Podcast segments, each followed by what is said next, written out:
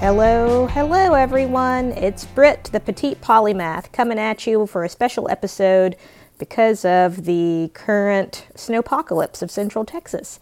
Today I'm going to be talking about a few things I've been watching and some thoughts I've had. So if you need a break from the cold, take a listen. Hello, hello everyone. So I come to you from my bed with a heating blanket. It's Tuesday.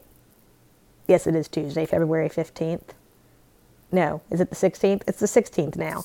I don't even know what's going on. I feel like I had a better track with just COVID, but when you add inclement weather on top of it, the days are even more disorienting.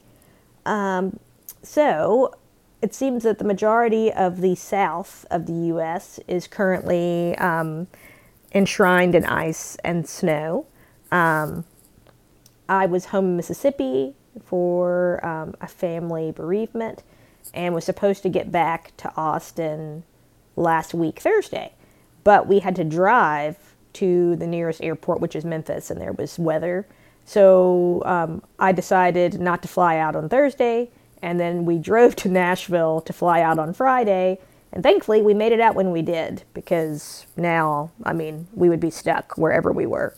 Um, so I got back Friday, and my brother and I like got groceries and um, organized our lives a little bit. And the power had been out in our house, so I, you know, thankfully it was back on, and we were able to kind of get the house warmed up before all of this happened. So, what have we been doing?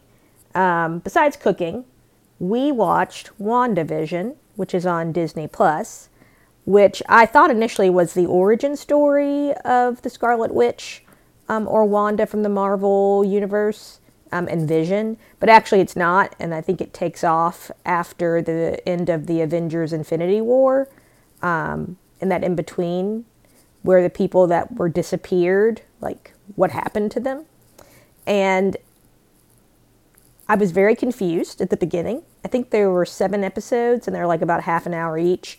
I didn't know what I was getting myself into because I like haven't read any of these comics. But I have watched almost every Avengers movie or spinoff. Um, so Wanda and, and Vision are this couple. Um, Vision is made out of vibranium, which, for those of you who know about Black Panther, it's like this indestructible metal that also has all this power, right? Um, and he's played by Paul Bettany. I really love him. He's an excellent actor. And then Wanda is this Russian woman who is actually a twin, if I remember correctly. Um, Quicksilver is her is her brother, um, who is killed in one of the comic stories before we get to this series. And pretty much, I would say WandaVision is one of the best treatises on grief that I have ever seen in like popular TV. So we know from the Avengers Infinity War, spoiling nothing because who hasn't seen this or just won't plan on watching it, so I'm not like ruining anything for you. Um, Vision uh, is killed um, by Thanos um, so he can get his Infinity um, Stone. And Wanda, who seems to be one of the one people who one one of the one individuals who can give Thanos a run for his money, um, is also she killed? I can't remember. But at any rate, she's no match for Thanos.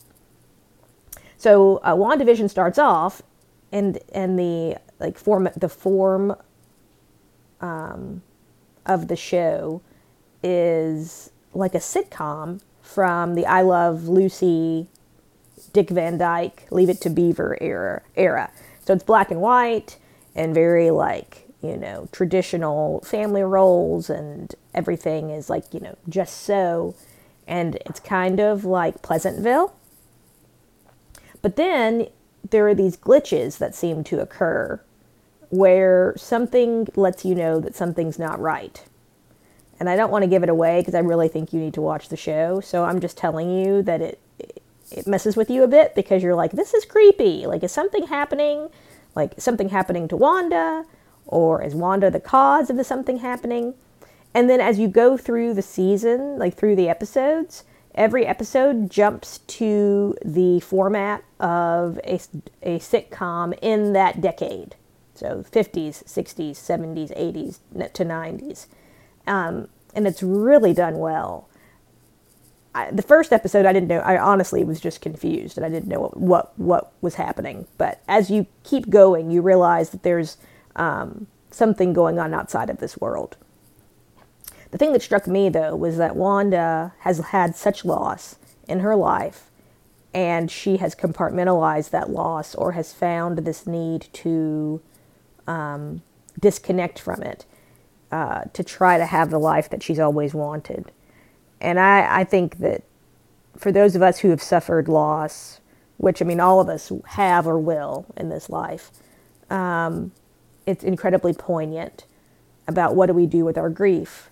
Um, we can't just stay in the like wallowing in despair, but we also have to be there for a period of time.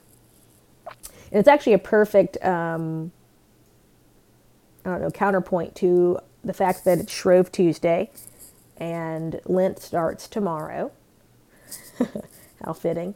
My work is canceled. I just got a text saying that like we don't have clinic tomorrow as well. So three days of no patients.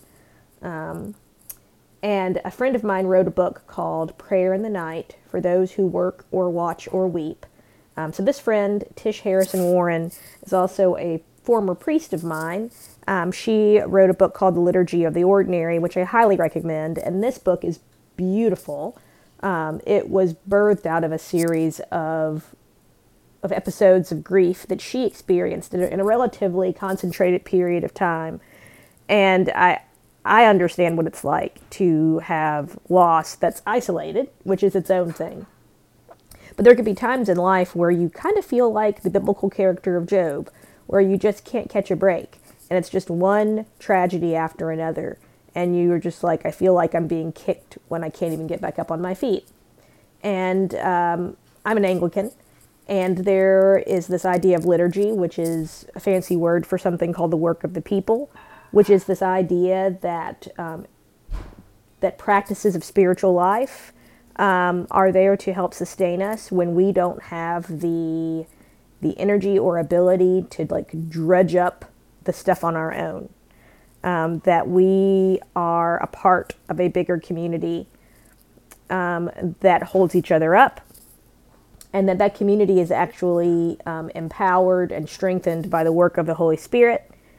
Um, that gives us the the place to rest when we need rest and to be carried when we need to be carried. And I, I, think if there's anything, if there's any time in life where this really has impact, I would say having lived through a global pandemic, um, losing my grandparents in the span of six months, um, transitions of life, whether it's like thinking about next steps in my career or, um, you know, protracted singleness when maybe you're um, desiring companionship, um, and just the unknown things that are, that are around the bend in life. I find this to be um, incredibly poignant. And so we have this rhythm in the church of taking time to lament and grieve loss and to sit in that in that space, um, knowing that it will not endure forever, even if it feels like it. So uh, there's a two for one. You should watch WandaVision if you have access to Disney Plus. You should also buy my friend Tish Harrison Warren's book, Prayer in the Night, as we're entering into Lent. I'm going to take a quick break and then we're going to talk about the other thing that I just binge watched. Okay, my break is over. So um, I was talking to a friend um, because um, she was super excited as we entered the weekend into Valentine's that the third installment of Jenny Han's To All the Boys I've Loved Before, Always and Forever came out. So I've never watched any of these movies or read any of these books, and that's strange for me because I love young adult fiction and I'm even more a sucker for romantic comedies that deal with adolescence. Um, but I, I don't know why. It just it just kind of happened, and I didn't get on the bandwagon at the time. It's on Netflix, and I decided since I was not going to have to work today that I would start watching these movies at like 8 o'clock last night. Um, so I'd had a long conversation with, with a friend who was super excited about my um, entering into this little world. And oh my gosh, it was so wonderful. So, for those of you who don't know about it, um, the story is about a girl named Lara Jean. She is half Korean, half white, lives in the Pacific Northwest. Um, her father father is a widower um, and also a doctor. He has three daughters, and her mother died when she was young. And they they live this you know normal upper middle class life in Oregon. So Lara Jean's the middle child of these three sisters. She's going into her sophomore year of high school, and she is near and dear to my heart because she reminds me of myself. I would say she's someone who is not like, you know, popular, but popular adjacent, and like has a loving family and enjoys her family and has some good friends. Um, but she also has a lot of unrequited affection. So she has written these letters to boys she's had deep feelings for and addressed them, but never sent them off. And she's a huge bookworm. She loves romantic, um, like like you know, romance novels, and lives a lot of things in her head, but doesn't really have the guts to to move forward because when it's in real life, you can get hurt, right?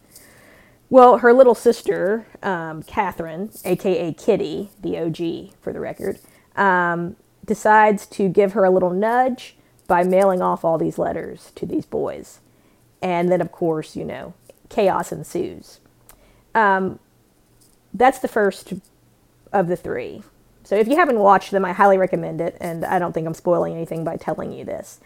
But there is something that strikes me as you move your way through through the books. So, well, not the books, the, sh- the movies. So one of those boys is the now ex-boyfriend of her older sister. This boy and she, she and this boy were best friends, and then he fell for her sister, she didn't have the guts to tell him that she liked him, and so then, of course, she had to put him on the shelf because, you know, you can't date someone your sister dated, right? Um, but the other dude is a guy that she grew up with. He turns into being like this popular, cute jock and ends up dating her frenemy, who was her former best friend. And of course, you know, as adolescence happens, often friends diverge and one of you ends up being cooler than the other, and then, like, that's the end of that. So, Peter Kavinsky, who is this boy, is someone that, like, she kind of contributes or assumes is out of her league. Um, they end up striking up this, this, you know, kind of agreement in a Bridgerton way to fake a relationship so that, you know, she can keep her affections for her sister's ex boyfriend secret, and he can make his now ex girlfriend, her frenemy, jealous, and everybody's happy. But as we always know, these things don't ever really work out the way you expect, and they end up actually falling for each other. So, this relationship becomes the theme for the next two installments of this series. Um, the second one to All the Boys I Loved Before, P.S. I Love You, is their transition from a fake relationship to an actual real one. And the third, Always and Forever, is their senior year of high school as they're processing where do we go from here as this couple, right? So things that this struck me, it struck me about this series was one, um, love the music. When they played Blood Orange good enough, I was like, I'm in. These people rule, sign me up. Number two, I thought, oh my goodness, I wish I could go back to high school because of the following. I always presumed that people didn't like me. That clearly was not true, as I have discovered in hindsight when I have interacted with people from that time in my life and realized, like, oh gosh, boys did like me and I just didn't know. And I didn't, like, I don't know, I just you know, you're in your own head and, and you have your own dialogue. And it was complicated because there were racial implications to my growing up that I just thought, like, oh, yeah, I'm invisible. But that's not true. Like, most of us are not invisible. And if we just had a little more oomph, who knows what could have happened in those times in our lives. Um, the third installment really struck me because, you know, when I was growing up, so my parents were not fans of teenagers being in monogamous, serious relationships because then you make plans for your future contingent on these relationships that usually don't survive, right? So, like, my dad would not have been a fan of me dating someone and then choosing to um, pick the school I'm going to college wise because I want to be close to the boyfriend, right? Um, these are the sorts of things that come up when you're in relationships in, in high school. And I just love how they talked about this because Lara Jean is torn. She makes plans with Peter. They're going to be the different relationship, right? They're not going to break up um, at the end of high school. They're going to make it work. But then something happens. She goes on a school trip to New York and she realizes that she really loves NYU. And what is so fascinating to me is Peter, who is a lacrosse player and uh, has gotten a full scholarship there. His parents had split up because his dad left and had a new family. And so he has this undercurrent of abandonment issues. You know, if people leave you, they don't love you. That he's working through himself. And that he projects in some ways onto Lara Jean. So that when she doesn't want to go to school with him, he's thinking she doesn't love him enough when that's not it at all. And, and, and he has to have this, go through this process of realizing that love is something that is hard earned and fought. And yes, there are odds that may or may not be in your favor. But when you allow someone to be who they are, to do the things they need to do, you're actually creating a foundation where love can be chosen and not something where you have sacrificed because of fear of it not working. And I've thought about times in my life because I think I have that or had that Lara Jean streak of um, adjusting my hopes or my goals. Not like to the point where I had no ambition because of someone I cared about, but that I would have readjusted to make something work. And it seems that cosmically, divinely, thank you, God, um, those relationships just didn't seem to work out so that I didn't have to course correct. Which means that all the decisions that I've made about my future have not factored in a man. And that is an interesting thing. Um, I feel like men are not expected to necessarily do this in their lives. You know, women are supposed to follow their spouses um, their significant others in the hopes that something will work out. You know, I've seen women not apply for for fellowships after residency because they want to be with the person that that like you know they want to be with. Um, I've seen people not apply to all the programs available to them because they have to keep their radius small because of the person that they're planning with. I know girlfriends who only applied to schools in state because of being in a relationship with a man. Um, and men don't do this. And society doesn't give men this expectation of doing this, but it does for women. And in fact, I just saw an article um, that said, you know, rather provocatively, it's not your children holding you back, it's your husband. And I just looked at it and I was like, oh gosh, well, there we are. Like, what are the expectations we've put on women about what they have to sacrifice when they already sacrifice so much?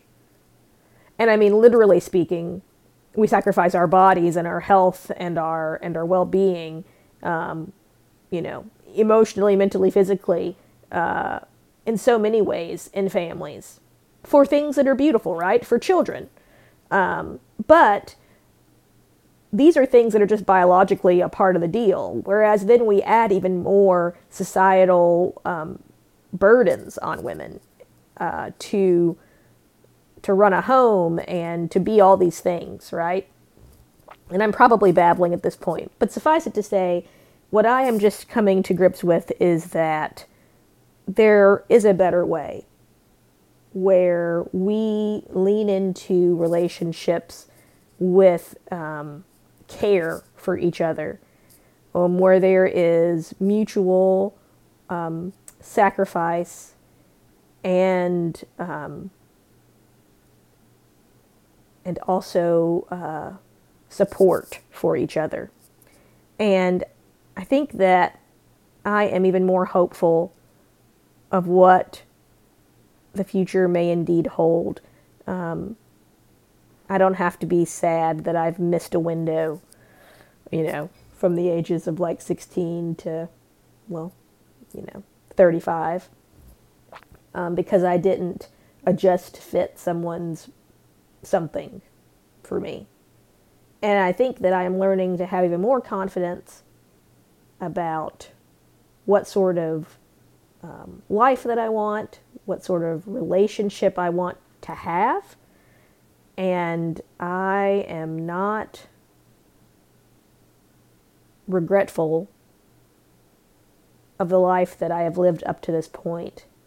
Actually, I, I feel that it has freed me up for the possibility of something incredibly um, beautiful and life giving uh, in the future. So, those are my thoughts, all from pop culture. There you are. You're welcome. Stay warm.